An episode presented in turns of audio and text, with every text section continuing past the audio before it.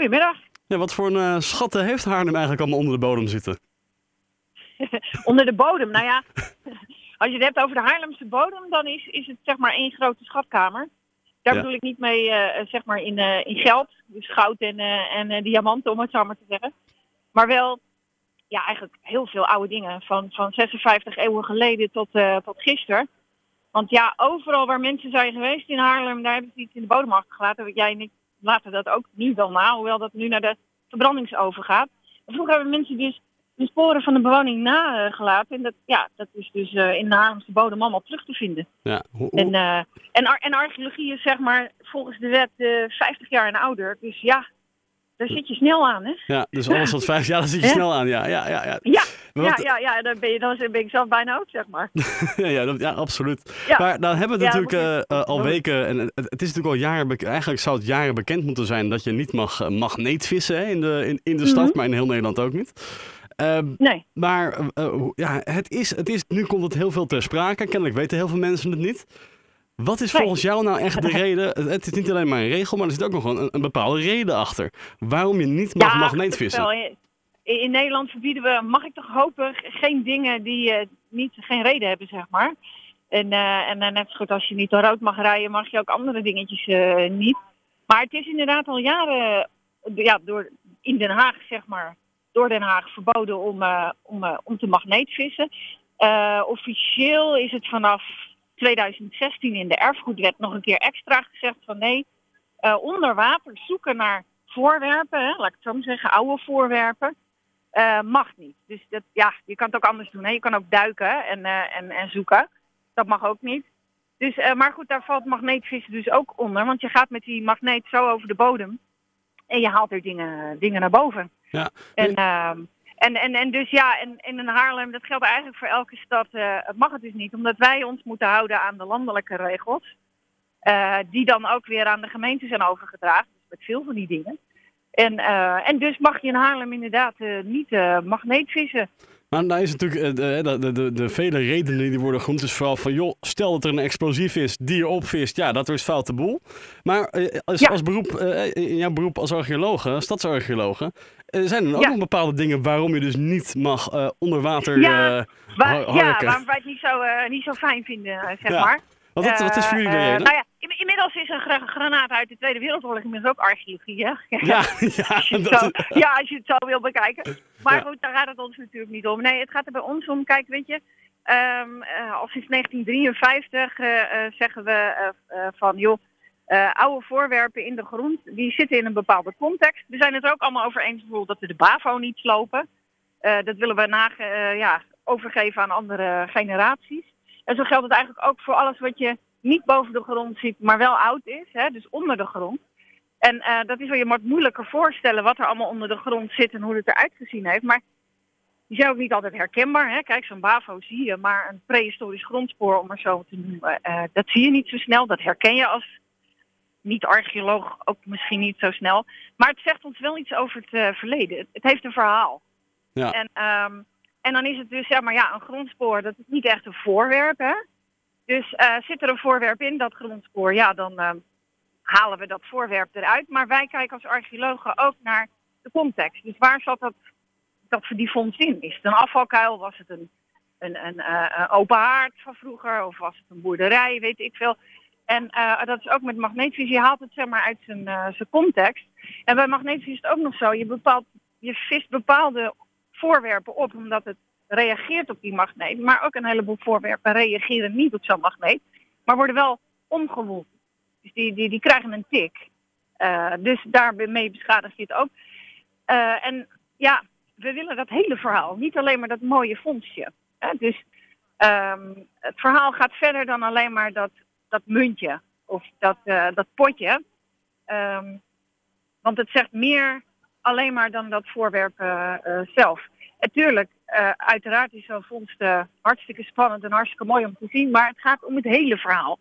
En dat kun je er met magneetvissen niet uithalen. En ook niet met eh, schatgraven of met ja, andere dingen als je op zoek bent naar oude spulletjes. Ja, maar wat, ik, ik, als, de, ik meeste even... mensen gaan dan ja. over, de meeste mensen gaan dan voor de mooiste dingen. Hè? Maar, oh, kijk, ja, pot met, met muntjes. Ja, maar het spoor waar die muntjes in zitten en die pot, dat, dat vertelt. Dus je hebt eigenlijk maar het halve verhaal. Maar dan zie je ook wel eens Dus dat dat... ook veel mensen ja. dat natuurlijk eh, thuis eh, in hun eh, vitrinekast zetten. Ehm, maar weet je, alle voorwerpen die in Haarlem gevonden worden, archeologische voorwerpen, zijn van Haarlem, van alle Haarlemmers. En En als ik, als ik, als ik, als ik terug, terug ga naar, naar mijn jeugd. Ik heb het zelf nooit gedaan, maar ik zag altijd mensen. Ik woonde aan de Brouwersvaart. Ik zag dat kinderen, Mhm. ook van mijn leeftijd toen, en dat moet ik denken aan Mhm. een jaar of tien.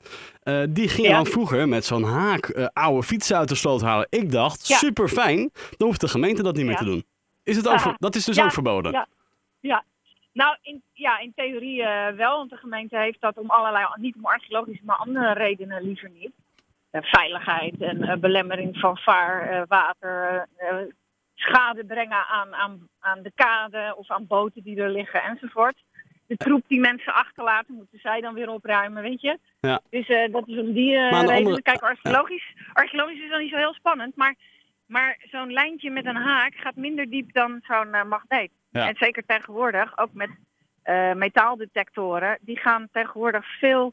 Ja, de techniek gaat gewoon door, hè? Dus die worden Precies. steeds sterker. Maar als we dan kijken bijvoorbeeld naar, naar de gemeente Haarlem, die dan ook af en toe de, de rivieren schoonmaakt of uitbaggert. Daar gaan dan, Ja. dan, daar gaan dan ook archeologische zaken mee kapot en Klopt. vergaan. Alleen. ehm, Maar dat mag wel. dat het, ja, nou, dat wil zeggen. ehm, als het, eh, de laatste keer dat het grondig gebeurde was in 2006. Dus dan hebben we het echt over 13 jaar geleden.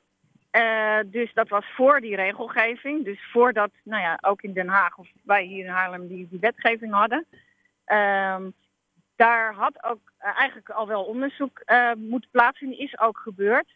Alleen tegenwoordig zijn die technieken veel beter. Op het moment dat de gemeente nu weer grootscheeps gaat baggeren, ehm, dan zijn ze gewoon verplicht om een vergunning aan te vragen. En dan moet het dus eh, volgens die vergunning gaan. Dus dan, ehm, dan moeten de experts mee. En dan gaat het op een soort ja, wetenschappelijke manier zal dat, eh, zal dat plaatsvinden. Dus het wordt begeleid door archeologen. En dan wordt er heel goed geregistreerd waar komt wat vandaan.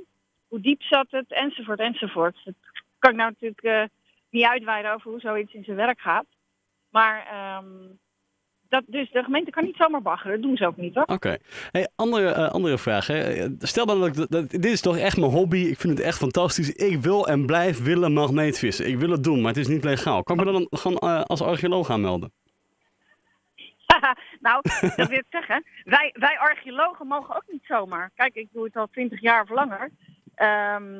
Twintig jaar professioneel en daarvoor ook inderdaad amateur-archeoloog. Ehm, je kunt je aanmelden bij, eh, we hebben in Haarlem een amateurclub eh, voor archeologie. Dus daar kan je sowieso aanmelden. En die mensen helpen ons ook mee met onderzoek. Eh, bij opgravingen, bij uitwerken, bij tentoonstellingen maken, weet ik veel allemaal. Dus het is maar wat je leuk vindt. Eh, het kan allemaal. En dan is het natuurlijk onder begeleiding van, eh, van nou ja, de, de professionele archeologen. Eh, er is genoeg te doen wat dat betreft. Eh, maar magneetvissen, of kijk, als ik bijvoorbeeld het idee heb van daar ligt een skelet, of ik weet zeker dat daar een kasteel stond, mag ik ook niet zomaar, ook niet als professional, mijn schepje pakken en daar mijn, mijn ding doen. Dan moet dat je een vergunning allemaal, hebben. eh, ja, dan moet ik een vergunning hebben. Eh, Twee vergunningen eigenlijk. Eentje van de minister. Met het bewijs dat ik capabel ben en aan bepaalde eisen voldoen. Ik, eh, in het beroepsregister, gecertificeerd. Nou ja, boah, nog meer regeltjes. En twee, ehm, ik moet een vergunning hebben van de gemeente. En eh, de gemeente die toetst het op allerlei dingen. Ook bijvoorbeeld, is het verontreinigd? Dan heb je weer andere regels. Ook vanuit je bescherming, hè, als er asbest in de grond zit of whatever. Eh, dus ik heb twee vergunningen nodig. En eh, er wordt eigenlijk altijd gekeken, want dat staat eh, al sinds 1953 in de wetgeving, van wordt het bedreigd? Kijk, stel nou wij zouden alles nu in tien jaar tijd uit de grond opgraven. Dan is er dus niks meer voor, voor latere generaties. En ehm, de technieken gaan ook steeds door. Tien jaar geleden konden we nog, ja, was DNA weer heel anders dan, eh, dan nu.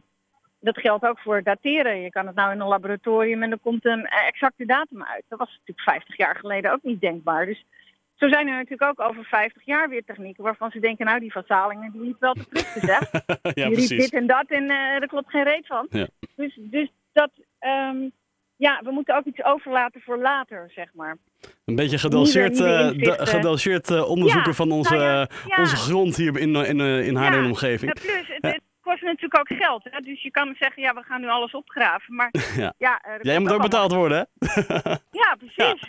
Ja, nou ja, überhaupt. Weet je, als een amateur het doet en het moet gerestaureerd worden of geconserveerd. Kijk, als je het niet laat conserveren, dan verroest het gewoon.